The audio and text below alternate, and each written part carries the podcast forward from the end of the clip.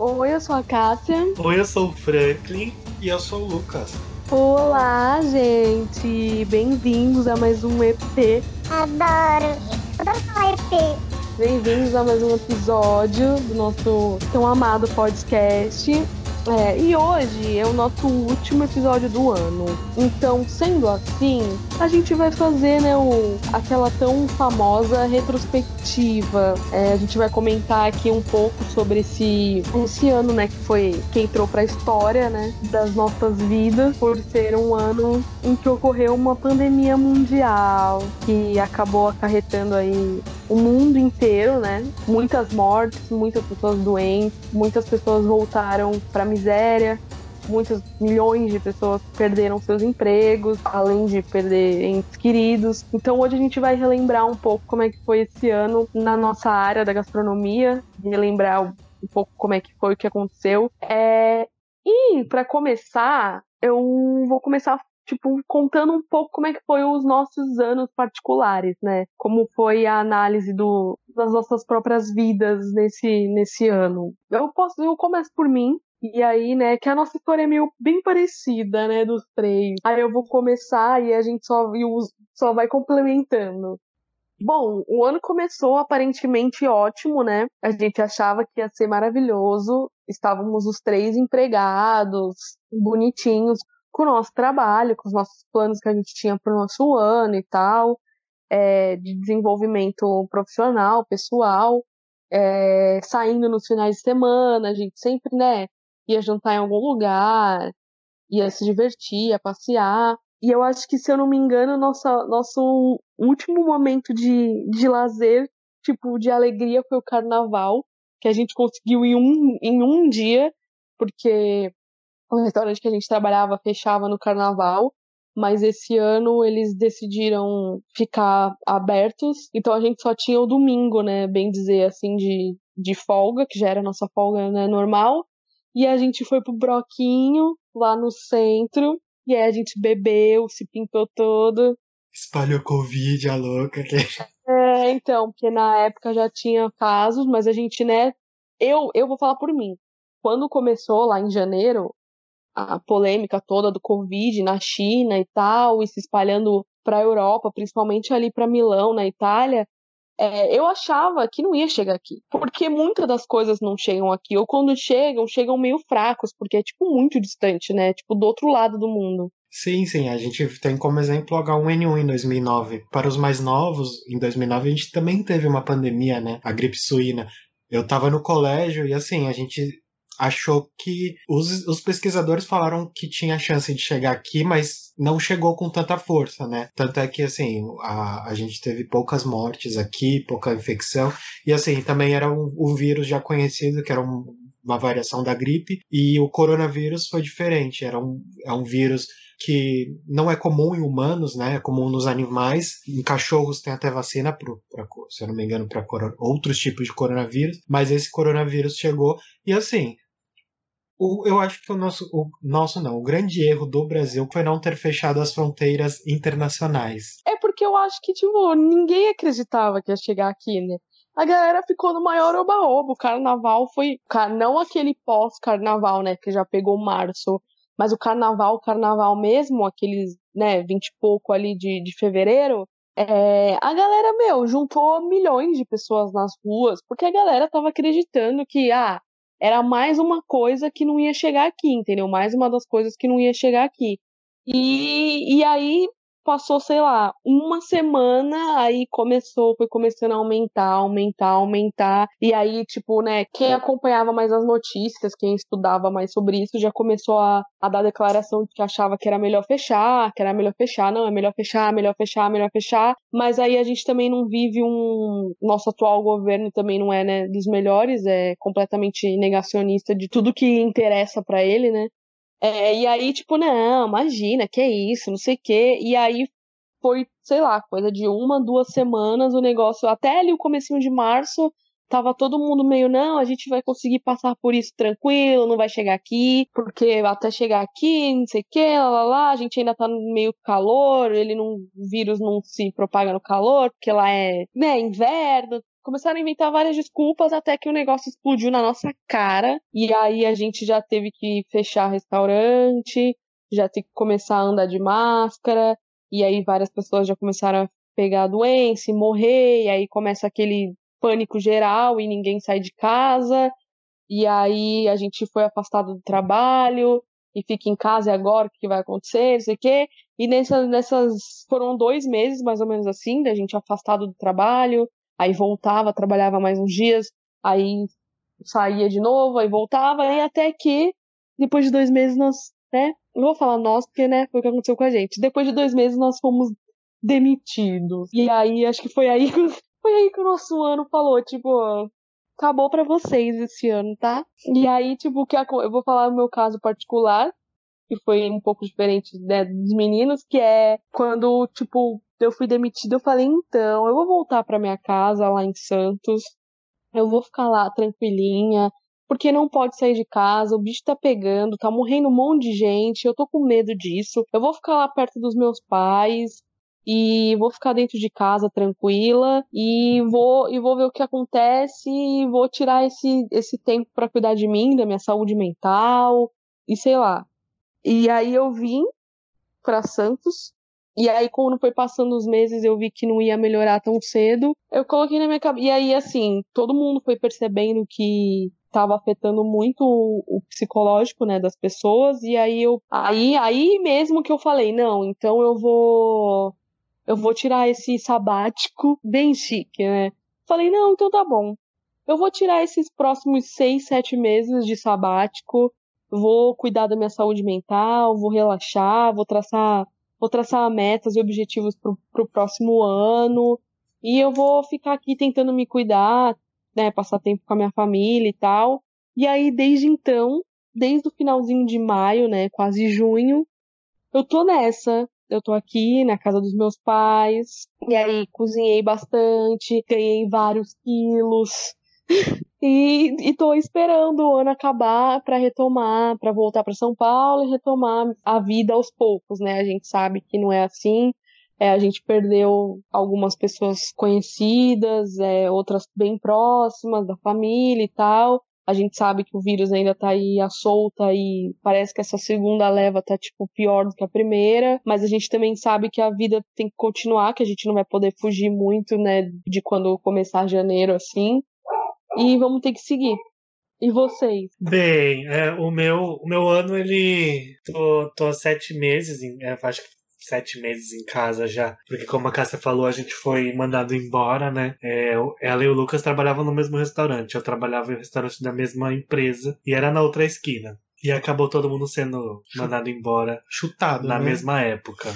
Foi bem tenso, assim, na verdade, porque tem o seguro-desemprego e tal, mas você fica com medo do que, do que podia vir a acontecer, né? E a gente, a gente decidiu ficar em casa e como agora final de ano é meio complicado também, e a gente não sabia que a situação ia estar tá pior, né? Na verdade, porque acho que muita gente viu que a curva estava baixando e as coisas estavam ficando, entre aspas, mais tranquilas, a galera começou a afrouxar.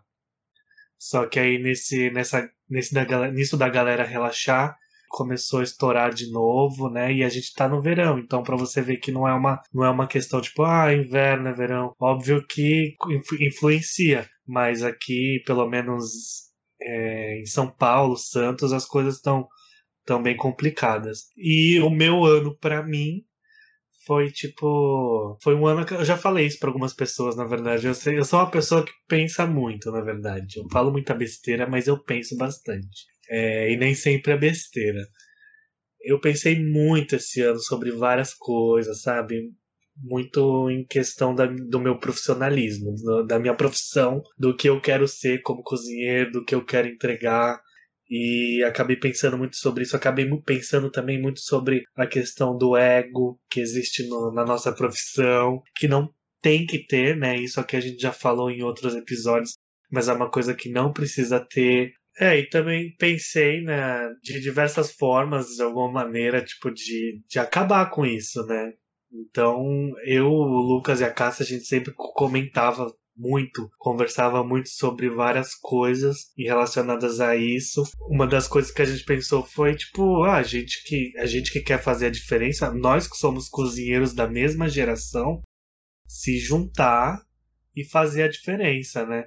Eu acho assim, a gente tem, a gente sabe que existe ego, na, não importa a geração de cozinheiros, vai existir o ego, né? tanto na na carreira nos cozinheiros iniciantes, como a gente que está aí, digamos, na metade né, do caminho, quanto aqueles também que estão aí representando o Brasil, que são os chefes mais conhecidos. Óbvio que tem ego ali também envolvido, dá para ver isso, né? A gente passa horas na rede social, a gente consegue ver isso. É, mas a gente precisa encontrar uma forma, porque é uma coisa muito destrutiva, sabe? A gente não consegue valorizar tanto a gastronomia do nosso país, porque o ego das pessoas impede isso. Eu acho que em outros países eu já vi isso, eu sinto isso, pelo menos em pela rede social, vendo algumas entrevistas, a gente percebe que em outros países essa questão é mais fácil de lidar, porque eles não têm ego, eles têm um objetivo em comum. Então essa é uma das coisas que eu pensei bastante e também, né, uma das coisas que a gente conversava e tal, foi da onde surgiu a ideia de fazer o fazer o lavando a coifa, né, que é esse podcast aqui que a gente hoje está,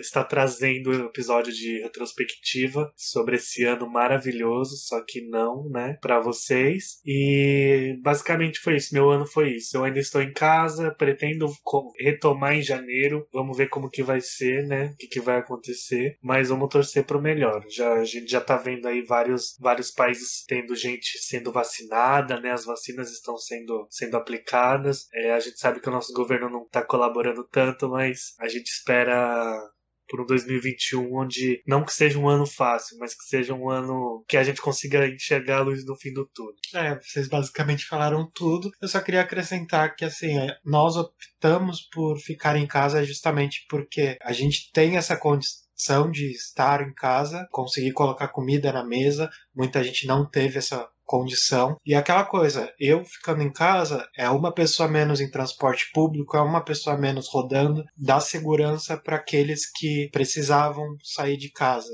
E foi triste ver que durante todo esse tempo a gente fez a nossa parte e muita gente deixou de fazer a parte delas, né? Como uma sociedade que somos, o senso coletivo falhou muito. Provavelmente isso muito se deve pelo, pela negação que a gente tinha, teve dessa narrativa do governo, mas eu acho que não vem ao caso agora. Eu acho que o momento agora é da gente olhar para frente e é, agora a gente vai olhar um pouco para trás porque é a nossa retrospectiva, né? Mas olhando um pouco para trás, eu acho que o momento agora é olhar para frente e analisar com calma os próximos passos, porque como eu disse semana, no episódio passado, a situação não tá fácil e a nossa linha da pandemia tá caminhando para uma situação muito complicada e não é isso da boca para fora, são vários pesquisadores, vários médicos que dizem isso. Provavelmente quando esse episódio for ao ar, eu acho que a situação já vai estar tá um pouquinho pior do que a gente está vendo hoje, que a gente já está chegando nos níveis do começo da pandemia, do ápice da, da primeira onda, né? Então,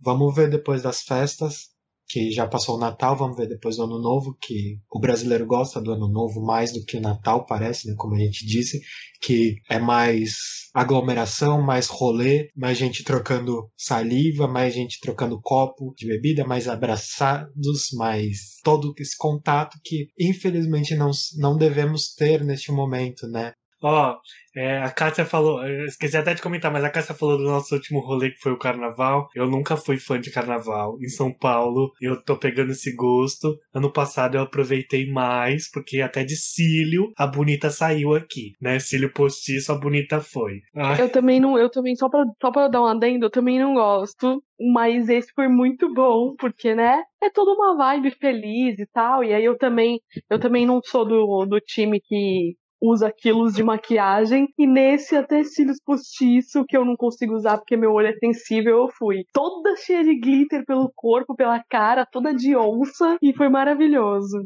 Aí, detalhe, o nosso carnaval foi bem legal. Por quê? Porque como a gente, esse ano, assim, todo ano a gente tem pelo menos uns três dias, né? O domingo, segunda e terça para curtir.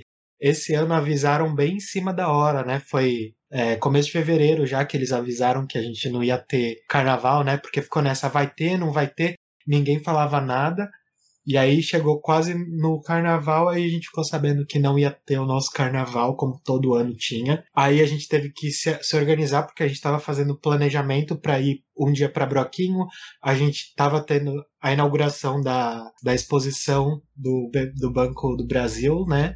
Que aí a gente foi todos caracterizados e todo mundo na fila olhando pra gente. O que, que essas bichas estão fazendo aí com todas fantasiadas? Sim, oxe, eu vou para onde eu quiser. Eu tô vestido se eu tivesse nu, beleza, mas não, a gente tava todo arrumado, né? A gente tava produzidos e a gente teve que ir juntar vários o rolê cultural com o rolê de ferveção, com fritação, com tudo num dia só, mas foi muito legal. A gente curtiu bastante e mal sabíamos que ia estourar do jeito que foi essa pandemia, né? É, paciência, né? Agora é só torcer para chegar o próximo carnaval, que aí dizem que vai ser no meio do ano. Espero, porque eu necessito de um rolê pra ir beber na rua e, enfim. É, a gente, a gente é otimista, né? Eu, eu, uma parte de mim acredita que vai dar para fazer isso. Outra parte acredita que não, que ainda vamos ter que ficar tomando cuidado, etc. Vamos ver o que, que vai rolar. É, então, estão dizendo que o carnaval pode ser adiado de novo. Deram essa data, mas se a situação não, não tiver controlada, não vai ter o que fazer. Vão adiar de novo.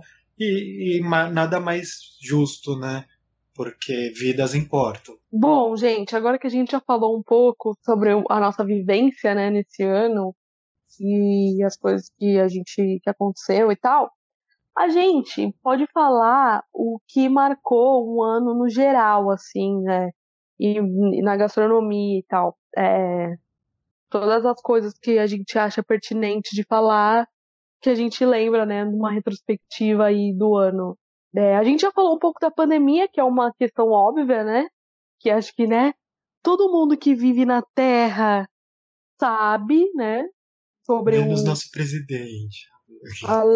que ele sabe, só que ele finge que ele não sabe que é o, o Covid-19. E, mas aí eu queria começar aqui, que acho que é um, um assunto que a gente né, vai, vai se ater mais, que é o que a pandemia trouxe para o ramo da, da gastronomia, né? Principalmente da restauração. Que foi o quê? Muitos restaurantes fecharam. Na verdade, assim, fecharam de fechar de verdade, né? Porque quando a pandemia começou, os restaurantes tiveram que fechar.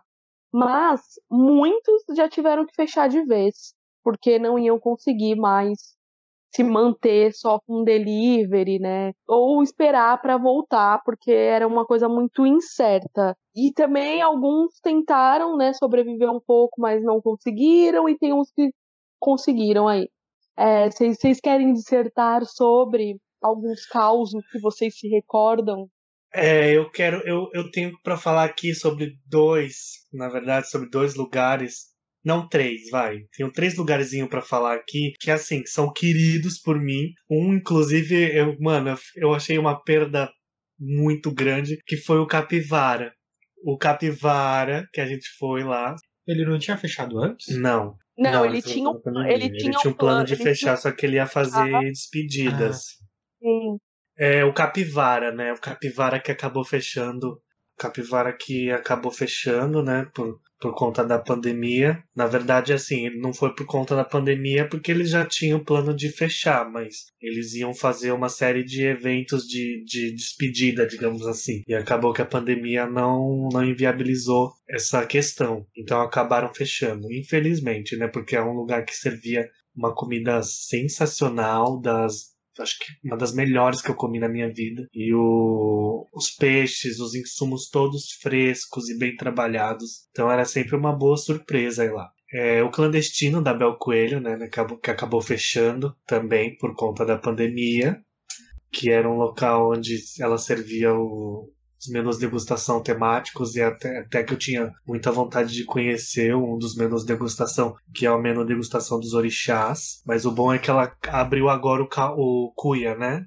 Embaixo do edifício Copan. E lá ela pretende. Agora ela começou com café, alguma coisinha assim mais simples. Mas mais pra frente eu tava lendo que ela pretende colocar uma coisa mais fine dining assim. Eu espero que eu consiga provar ainda esse menu dos orixás. E um lugar que é muito, que era muito essa foi uma perda, acho que a maioria do, do, das pessoas que eu sigo é, falaram sobre, sobre essa perda, que foi a, o fechamento do Marcel, que é um restaurante que ia completar 65 anos. Então ele era muito muito tradicional e francês, que quem estava na frente dele era o, é o chefe Rafael de Spirit, né? Então a galera sentiu bastante assim a, a perda. E desses que eu falei, os outros dois anteriores foram os que eu mais senti, assim, na verdade. Então, é, é era vários restaurantes, é, a gente citou os, os, os BR, né, que são os, os nossos aqui, mas vários restaurantes ao redor do mundo aí fecharam, né, é, nas maiores capitais. É, no começo da quarentena,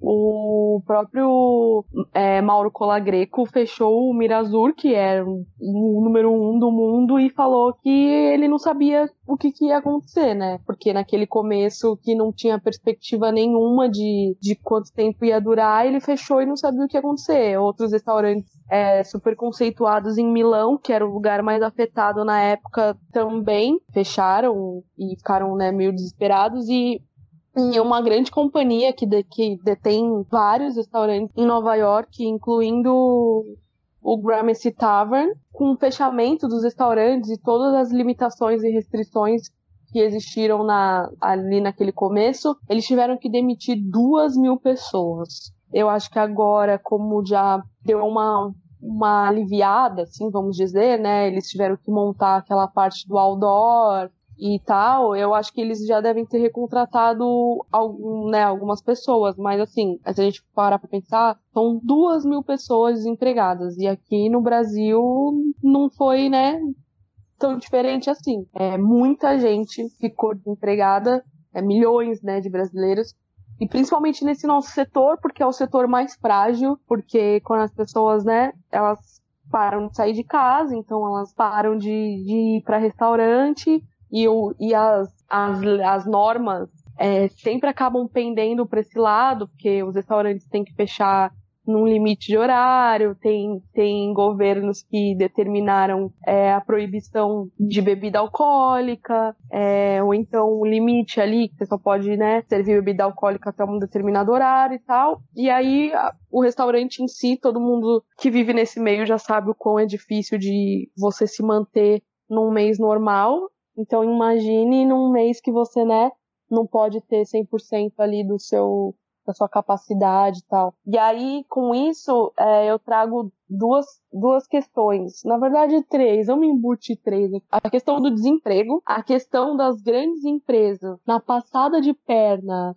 dos direitos trabalhistas e a questão do governo não dar incentivo nenhum para essa área, porque o que a gente mais vê são os chefes e empresários do ramo no começo da quarentena, então, foi desesperador. Os caras iam pedir, tipo, desesperadamente nas redes sociais por alguma ajuda da parte do governo para tentar, pelo menos, salvar, assim, né, algum emprego. Então, vamos lá, galera. Eu acho que isso eu ouvi de várias pessoas, na verdade, né? Porque a gente tem, a gente é cozinheiro, tem amigo cozinheiro. Acho que é a única raça que consegue ser amiga nossa é cozinheiro. E assim, muita gente reclamou de que a empresa onde eles trabalhavam estava fazendo uma espécie de jogada, não vou citar nomes, obviamente, uma espécie de jogada para forçar o forçar, né, indiretamente o funcionário de pedir as contas. Como? Metendo medo. Tipo, ai, ah, a gente vai fechar, a gente não sabe se a gente vai não sei o que, a gente pagar. sabe se vai conseguir pagar e etc. E nessa, muita gente caiu. Muita gente foi lá, pediu as contas, saiu com uma mão na frente, saiu com uma mão na frente e outra atrás. Não teve direito a seguro-desemprego. Então, eu achei isso cúmulo, sabe? Porque mostra que as pessoas, ao invés de era um momento difícil, ao invés de pensarem umas nas outras, estavam pensando apenas no próprio bolso. Aí você vê aquelas pessoas, esses empresários, donos de restaurante, posando de Ai, meus funcionários não sei o que, hoje em dia eu não engulo isso. Eu engulo, não engulo palavras que saem da boca. Qualquer um papagaio fala. Falar até papagaio fala. Então hoje em dia eu vejo muito mais as atitudes e ainda assim fico com muito pé atrás. É, foi, essa situação foi muito complicada, né? Porque para mim abriu muitos olhos de muita gente que eu admirava. Deixei de admirar pessoas que tinham uma um discurso bonitão, deixei de acreditar, né? Porque, como Franklin disse, falar até papagaio fala, mas atitudes são atitudes, né?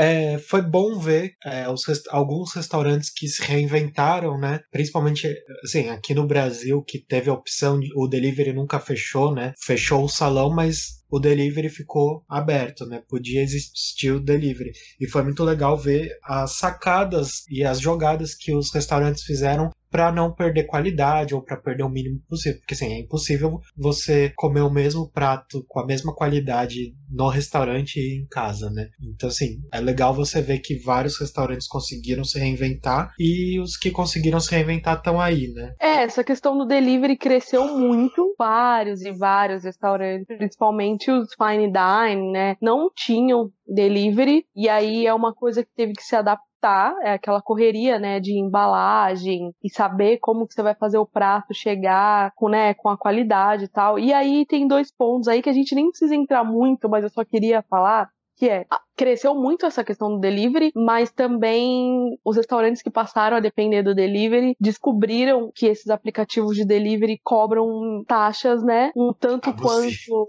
abusivas e por e teve o outro lado que era a questão dos entregadores que a gente né é, lembra que teve até paralisação e greve e, e, tal porque os caras também não, não, não tinham cuidado por, parte das empresas nenhuma tanto com a doença quanto com boa remuneração. E aí foi tipo foi puxando uma cordinha né? Os restaurantes que não tinham incentivo do governo tinham que se adaptar ao delivery que aí o delivery cobrava taxas absurdas e não repassava para os funcionários que não tinham às vezes nem máscara e álcool em gel para se cuidar e tal. E aí isso, isso só foi, tipo, aumentando ainda mais o nível de, de sei lá, despreparo e tenho nem palavras assim de, do que o Brasil é assim, né, da, da desigualdade social que a gente que a gente vive. E aí teve a parte boa que é que as pessoas voltaram a cozinhar, né, passavam muito tempo em casa, é, com salário reduzido ou, né, sem dinheiro, então voltaram a cozinhar e a querer aprender a cozinhar. Então a gente teve um, um super aumento aí de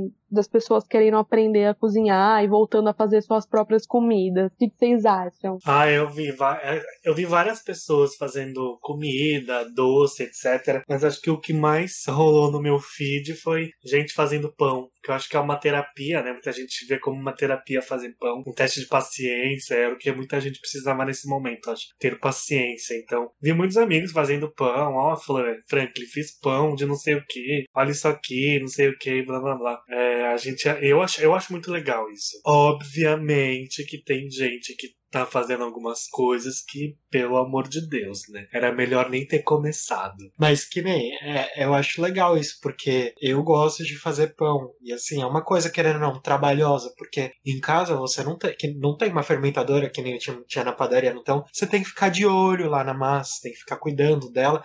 E, e com a pandemia, muita gente teve esse tempo, né? Inclusive e eu. E as lives, gente? Muito chefe fazendo live, muito cozinheiro fazendo live, live ensinando a fazer ovo, live ensinando a fazer macarrão, live ensinando. Muitas lives, muitas, muitas, muitas. Vocês chegaram a assistir live? Eu cheguei a assistir uma série de lives que o João Ferraz estava fazendo com alguns chefes. É, ele fez com o João Diamante, com a, a Manu Bufara. Acho que a Manu Bufara foi umas duas vezes. Eu assisti algumas lives dela também que ela fazia. É, então, esse tipo de conteúdo que eu consumo, assim. Agora, é tipo assim, live de outras pessoas cozinhando ou ensinando a fazer algumas coisas, dificilmente eu vou parar para ver, porque se eu parar para ver, é, provavelmente eu vou acabar tirando sarro, porque por duas coisas. Primeiro porque eu sou escroto, tiro sarro mesmo, não tô nem aí. E segundo porque assim, para você ligar a câmera do teu celular e achar que você tem conhecimento bastante para você ensinar alguma coisa nesse momento de pandemia, é porque a pandemia realmente entrou com força em você, hein, querido. Então o teu psicológico tá bem zoado. Mas assim, tem algumas pessoas que eu vejo que estão fazendo live, cozinhando, que eu gosto do trabalho, né?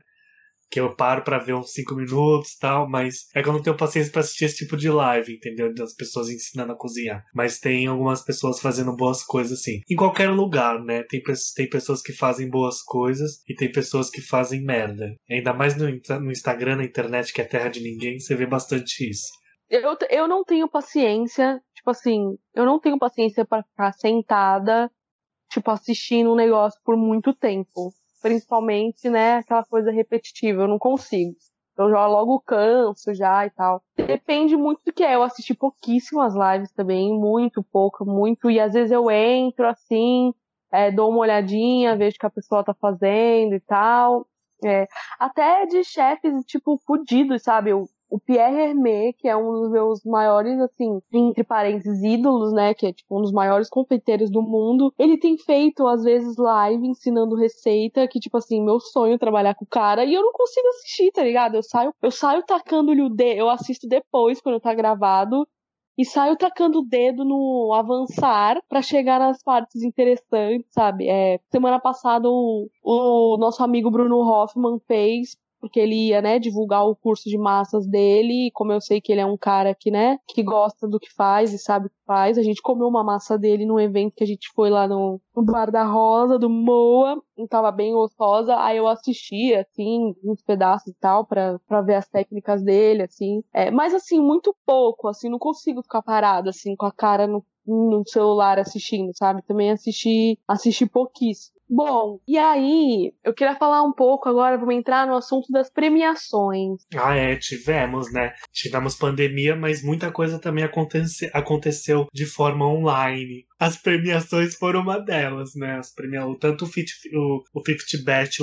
Latinoamérica quanto o Guia Michelin foram online. O Fit Best mesmo geral, né, o do, do mundo, a colocação mundial, ela ia acontecer esse ano, mas ela foi adiada para o ano que vem, porque eu estava lendo que a San Pellegrino, começa a San Pellegrino que faz esse evento, eles decidiram não fazer esse ano para apoiar os restaurantes. Eles têm feito um trabalho bem legal, assim, para apoiar os restaurantes a ajudarem para eles sobreviverem e tal, conseguirem passar por isso, né? Porque já que a gente perdeu um monte de casa, então eles estão fazendo a parte deles. O Michelin, que eles fazem aqui no Brasil, eles fazem no começo do ano, eles adiaram agora para o final do ano, né? Tivemos algumas entradas, algumas saídas do guia, devolução de estrela. Vocês acham, vocês acharam justo do, me, tendo essa pandemia, assim, e muito hum. restaurante perdendo a qualidade, muito restaurante, aquilo que o Franklin comentou, muito restaurante que é, a gente sabe que não teve uma postura ética com os funcionários. Vocês, vocês acham justo ter essa lista? É que assim, essa premiação desse ano do Michelin é referente ao ano anterior, então eu acho justo, né? Agora, pro ano que. pro próximo. Pra próxima premiação, eu acho que vai ser meio tenso, não sei. Porque é. eles vão. Eles julgam o trabalho de um ano todo, né? No caso, esse ano todo vai julgar o quê? Se ninguém for... Os críticos foram comer nos restaurantes na pandemia, porque. Não sei. É, então, porque que nem. Geralmente eles começam em abril, maio, né? Fazer as visitas aqui, vão durante o ano inteiro, para o ano seguinte eles já terem a base de dados. Né? Então acho que esse trabalho, o trabalho desse. essa premiação é referente ao ano passado. Sim. É, e teve restaurante que perdeu, que eu acho que foi justo perder porque já estava demorando. Já era uma estrela que, para mim, não estava representando muito a qualidade. Pelo menos teve restaurante ali que devolveu, devolveu, não. Que perdeu a estrela que para mim estava fazendo hora extra. Não vou citar nomes aqui para não gerar polêmica, mas quem acompanha a lista deve saber. Não, eu queria falar, você falar em devolveu, a gente teve um restaurante que devolveu, que é considerado por muitos como que era o que tinha duas estrelas, que é considerado por muitos como um dos melhores do Brasil Sim. e de São Paulo, que além de que devolveu as, as estrelas e ainda mudou o conceito do restaurante de Sim, fine justa... para um comfort food, né? Uma coisa mais para compartilhar no meio da mesa, é, que é uma, aquela, aquela tendência, né? É, justamente por isso, por mudar de proposta, é, assim, você batalhar de novo por para conquistar uma estrela. Porque eu acho que é muito fácil. Você tá com a estrela, aí você muda a proposta, muda chefe, muda tudo, sabe? E continuar com a estrela. Beleza, só que assim, seria muito legal você ganhar por mérito, sabe? Virar e falar, esse ano eu tô devolvendo, por quê? Porque é, eu vou mudar a proposta, não vai ser mais aquilo que eu, que eu ganhei a estrela com. E foi justamente o que o Tuju fez, né? Que ele virou Tuju, Tujuína, mudou a proposta e devolveu as estrelas. Ele tinha duas, né? Então, sim, bem legal. É, então não... ele não tava na lista, né? Aí eu acabei pesquisando o que, que tinha na lista. Aí eu tava olhando assim que a gente teve, né, a devolução das estrelas do, do por parte do Tuju, mas também a gente teve novas entradas, que foram o Ryo e o Otec, né, que ganharam duas estrelas e estão junto com o Oro e o Dom. Aí tem o Evai, né, e cada, eu tava olhando as listas, cada cada restaurante tem o um nome entre parênteses do chefe, né? E aí tem Evai, Rotô, o Jun Sakamoto, né, que é do Jun, é, o Evai é do Luiz Felipe, esse Kansuke, que é do Egashira Keisuke, o Kinoshita, que foi o trabalho do Tadashi, né, que foi inclusive que vocês dois tiveram uma, uma participação nesse, nessa estrela, então parabéns para as duas. Manida, a Helena Rizzo, maravilhosa, e o Pete, que é do Pier Piolo Pitt, né? Aí tem os dos de uma estrela, esses daí são os de uma estrela, né? E tem no Rio de Janeiro também, que é o Laçai, o Me e o Cipriani. E fora os Baby Gourmands, né? Que a gente teve a oportunidade de comer em alguns e vale, né? Alguns valem. É. É, gente, essas, essas listas, essas listas são assim. Tipo assim, nada, nada é uma unanimidade, né? Você pode ir num lugar que o crítico acha maravilhoso e você não. Então, ou, assim. Ou pode ser o dia também. Às vezes o crítico tem, os críticos têm sorte de num dia e tá tudo no padrão e você às vezes foi é, é errado isso acontecer. É porque restaurante precisa ter padrão. Mas pode ser isso, e aí é um azar seu ou sorte dos críticos, né? Não sabemos. É, são, tem várias opiniões é, divergentes. A gente sabe de. A gente sabe de restaurante, tanto na lista principal quanto no Bibi Gourmand, que tem. que a gente conhece várias pessoas que já foram e várias pessoas não gostam. E tá lá na lista. Que nós mesmos já fomos e que a gente atestou que não é bom. E tá lá na lista. Como tem restaurante que a gente vai e acha maravilhoso e o negócio não entra na lista. Vai saber. Por isso que hoje em dia tem aumentado muito o número de chefs que não ligam para isso, porque sabem que é uma coisa que não é que não é uma questão tipo assim preto no branco, sabe? Não é ah não tá na lista é bom, não tá é ruim, não, pelo contrário.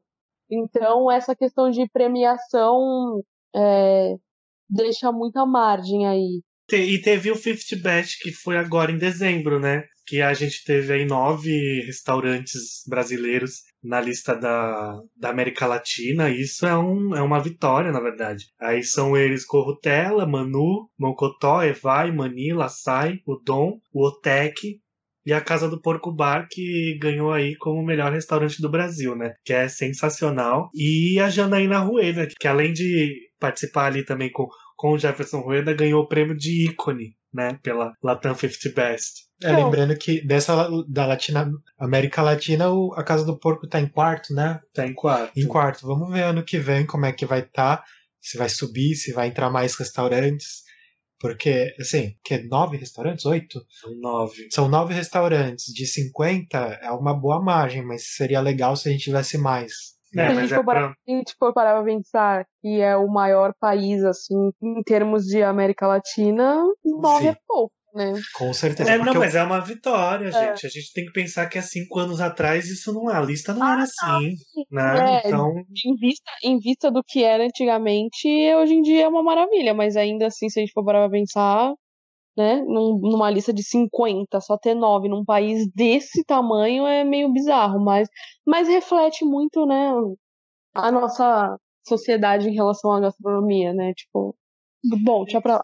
Aí a gente falou aqui dos restaurantes e citou chefs, e aconteceram alguma, algumas polêmicas com chefs. Tanto coisas anônimas, mas que, né, já dava para desconfiar de quem era, quanto situações que, né, deram nome aos bois. Muitas polêmicas envolvendo meio que a, a, as mesmas situações, né, e de assédio e tal.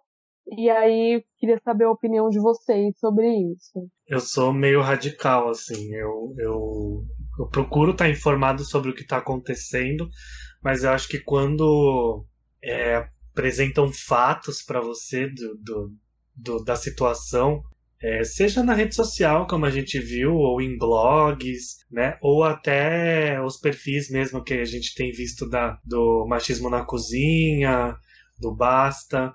Quando, pra mim, quando apresentam esse tipo de coisa que eu vejo que é, que é real, que assim, que é mais de não sei quantas pessoas falam a mesma coisa, ou falam, expõe, tipo, ah, isso também, isso também, sabe? Expõe A, expõe, expõe B, C, D. Então, para mim, quando tem contra fatos não há argumento.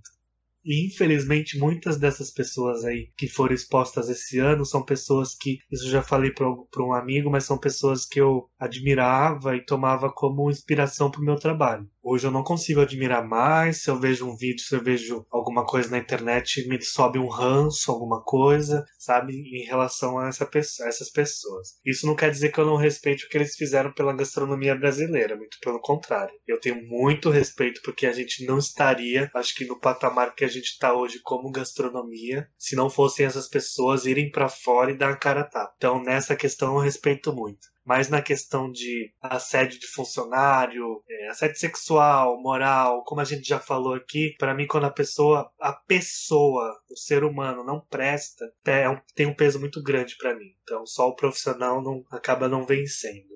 Assim, eu acho que não só você, eu também, a Cássia, acho que muitas pessoas perderam admiração por muitas pessoas que, que antes a gente levava como ídolos, né? Acho que essa pandemia, mais do que antes, trouxe à tona vários casos, vários acontecimentos que, ao meu ver, alguns são bem incontestáveis e mudou toda a minha, minha visão que eu tinha da, dos meus ídolos, das, dos meus, das minhas referências. Então, assim, é mais uma perda que a gente teve nesse ano, né? Foram que os nossos ídolos. É, aqui acho que é, aquela frase escolham seus heróis para mim nunca fez tanto sentido quanto, quanto esse ano tá fazendo. É, no, eu, a gente já falou aqui um pouco, né, em outros, em outros episódios, até o do assédio mesmo. Eu acho assim, eu acho que chega um, um, uma determinada altura da vida que você tem que entender que o ser humano é falho e que não dá para você ficar endeusando ninguém. É, geralmente você sempre tem aquela ou aquelas pessoas da sua área, principalmente, né, que você atua e tal, que você endeusa a pessoa, que você acha ela maravilhosa e tal. E aí depois você acaba descobrindo que aquela pessoa é um ser humano e às vezes precisa, tipo, aprender muito ainda.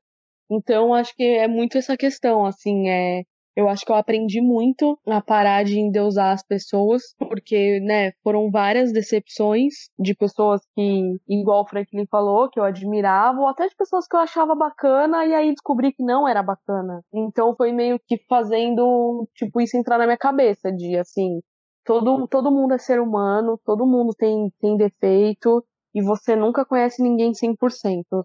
Então não dá para você colocar a pessoa lá num pedestal porque você não sabe o que ela faz dentro de casa ou dentro do, do estabelecimento dela, sabe? Então, eu acho que essas polêmicas vieram para trazer isso. E outra coisa, não dá pra gente ficar duvidando. É uma coisa que essa geração tem, tem muito, assim, que, é, que a gente vê que é muito complicado, é, que é aquela questão que a gente fala do negacionismo. Não dá para você ficar olhando para uma situação e só porque você gosta da pessoa e acha a pessoa legal, que você fica, tipo, desacreditando. Uma coisa é, a gente não tem que tacar pedra, não tem que jogar hate, enquanto você não sabe se é verdade. Mas também não dá pra você ficar passando pano lá, sabe? Tipo, apareceram vários relatos, basicamente todos parecidos, e aí você pega e fica, não, Imagina, jamais. Jamais o quê? Você tava lá na hora? Você convive com a pessoa? Tipo assim, eu sou da seguinte opinião: eu não vou no perfil de ninguém, ou no restaurante de ninguém, ou na vida de ninguém atacar a pessoa.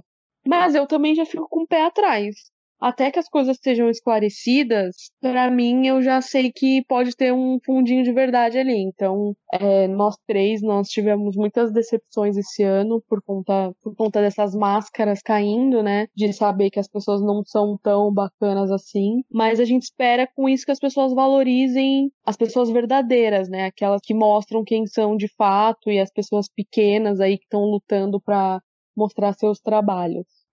Assim, e não só isso, que essas pessoas que erraram também aprendam com seus erros, né? e não voltem a os cometer.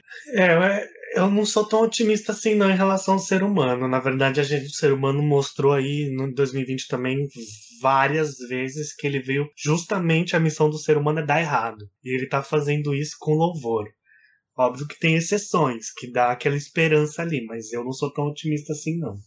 Assim, a gente vê pelos incêndios, pela destruição do nosso, da nossa natureza que foi esse ano, né? E a liberação de agrotóxicos, que foi mais um recorde esse ano, ainda não acabou esse ano, mas eu acho que já foi mais, mais do que o ano passado, né? Porque ano passado já foram bastantes.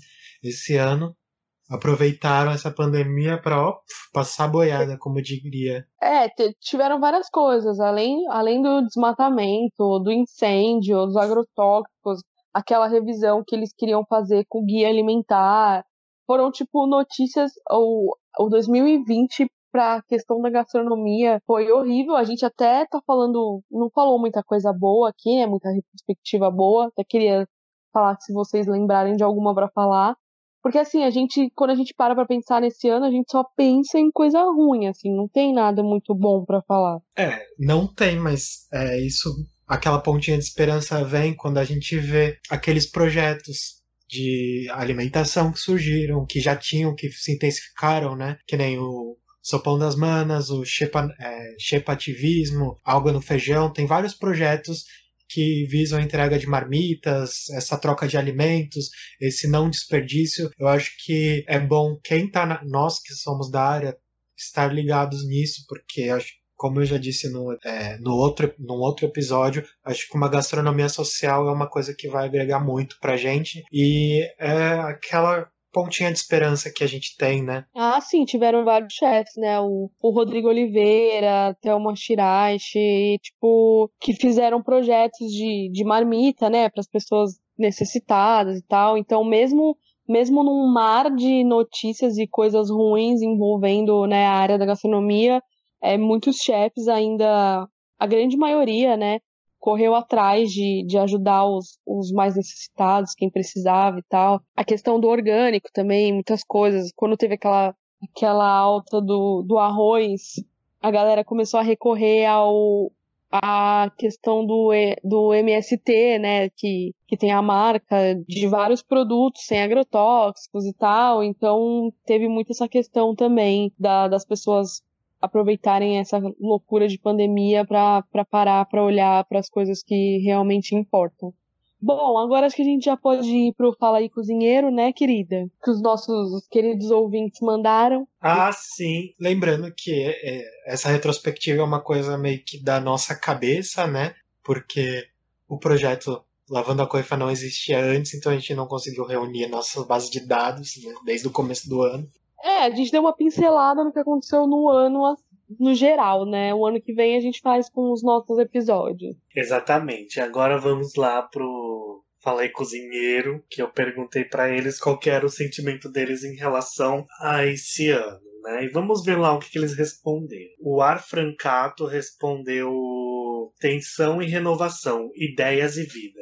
Eu, eu, eu vejo assim, eu acho que foi um ano realmente muito tenso, mas tem aquela pontinha de esperança, sabe? Eu sei que muita gente perdeu familiares, é difícil ver, ver melhoria e tal, ainda mais na situação que a gente vive, governamental, etc. A gente é, não consegue ver uma melhoria, mas acho que essa renovação ela vem. Vai demorar um pouquinho, mas eu acho que vai acabar vindo para todos nós. E já já a gente tá voltando ao normal aí aos poucos. O arroba Maquariano respondeu: mudança com um ditado que diz: se não for pelo amor, vai ser pela dor. Eu não sei o que vocês acham disso, mas eu acho que também é um ditado que fez muito sentido esse ano. Ah, muito... eu acho que o planeta, acho que o planeta falou, mano, esses caras aí não estão indo, estão evoluindo em tanta coisa, mas deixando de evoluir no principal. Então vamos, peraí, vamos, né? É... Susto aqui. Mas será, mas será que mudou pela dor? Tá mudando pela dor? Eu acho que é, eu acho que é assim uma parcela tal. Eu, a gente consegue falar pelo brasileiro porque a gente é brasileiro. O brasileiro ele só aprende quando ele toma,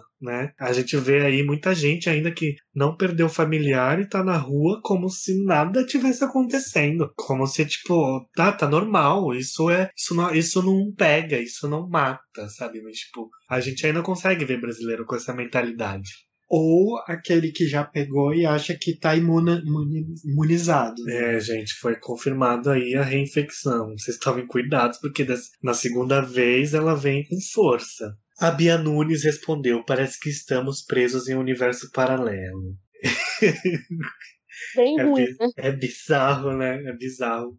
O Marcos Santander respondeu: o ano que vai ficar marcado para o resto das, das nossas vidas. Realmente, né? Esse ano acho que vai estar tá lá nos livrinhos de história. Eu acho que vai virar um termo muito comum a gente começar a falar: ah, foi antes da pandemia ou pós-pandemia, né? Eu acho que a gente vai começar a adotar esse, esses termos aí. A eu.fer respondeu: um ano difícil, mas lindamente pedagógico. Para quem quer aprender, né? Eu falar. Som tá aí. Agora quem, quem vai aprender já são outros 500. a gente dá o livro, mas a pessoa lê se ela quiser. É. Né? Então, assim, é, é, um ano pra gente aprender bastante coisa, mas a pessoa também tem que estar tá aberta a isso, né? A Monique Rochelle respondeu: Thank you next. Vai, filho, vaza. Chiquérrima. O, o Valdemir respondeu: Esteja cada vez mais próximo da sua família. Ame mais. É, assim, tem muita gente, assim, não é muito meu caso, mas tem muita gente que vivia na correria do dia a dia e não se importava com as coisas, né, mais importantes da vida. E aí... Mais sentimentais, né? Exatamente.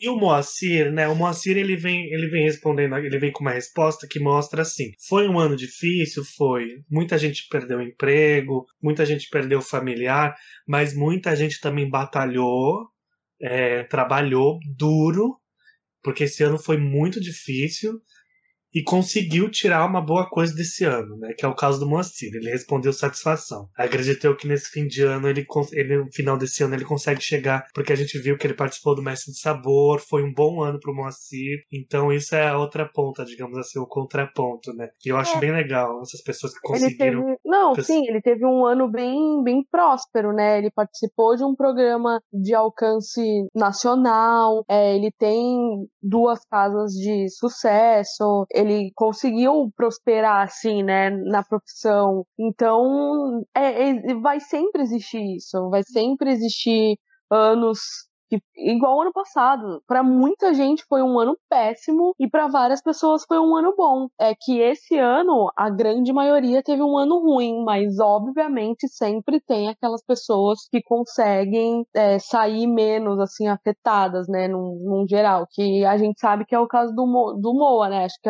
até por ter uma certa proximidade e tal, e saber, né, do, conhecer o trabalho dele, sabe, sabe o porquê, né? E é isso, então. Esse foi o Falar aí Cozinheiro, é, axé, né, pro, pro Moacir e também para nós nesse ano, né? Ou boas energias, né? Boas energias que esse próximo ano vai ser um ano de se reerguer, na verdade. Acho que essa é a palavra que define 2021. É um ano, esse 2020 fica de aprendizado para a gente seguir para um 2021 é, mais forte, com mais empatia, né, com mais olhar para o próximo, assim, no geral. Bom, então agora vamos de QI, né, Mores? Quais são vamos as indicações de vocês? Então, a minha tem um canal que eu sempre assisto, que é o um canal do YouTube, né? Que é o canal do 50 Best Restaurants TV. Lá tem muito artigo, muito vídeo curtinho de palestras, de entrevistas com os mais variados chefs assim, os mais conhecidos do mundo e as revelações também. E tem um vídeo lá que eu, eu vou falar aqui porque eu gosto muito dela, né, na verdade. Então é um vídeo da Manu Bufara, que é assim, How Manu Bufara Transforms Cities Through Food. Né? Vai estar tá lá o link aqui na descrição, mas quer dizer assim, é um vídeo super curtinho, mas que ela fala muita coisa que a gente precisa entender e saber ao nosso redor, que é tipo como ela transforma a cidade através da comida. E de ouvir ela falar assim, você com certeza consegue ficar inspirado. Eu, pelo menos, ela me inspira muito no, no, no, jeito de falar e no jeito de lidar, no jeito que ela leva a gastronomia, né? Brasileira, paranaense, no caso dela. Então, essa é minha indicação. E tem outros vídeos lá também. Fiquem à vontade que o, o canal é bem diverso. Bom, eu vou indicar uma coisa que não é relativa à gastronomia, mas é uma coisa pertinente à nossa retrospectiva, que é um e-book gratuito que eu tô lendo agora, eu comecei a ler esses dias, que é um, como os vírus e as pandemias evoluem, que vai mostrar um pouco como funciona tudo isso e entender um pouco da coletividade que deve se existir durante uma pandemia. O meu, o meu QI não é nada em específico. O meu QI é para as pessoas. Ah, não tô falando agora, tô falando para esse ano que tá chegando, que assim que a pandemia comece a, a não sei, dar, dar uma diminuída, né, os contágios, ou que a gente tenha a sorte de ter uma vacina, né, não sei, que esse governo vai saber,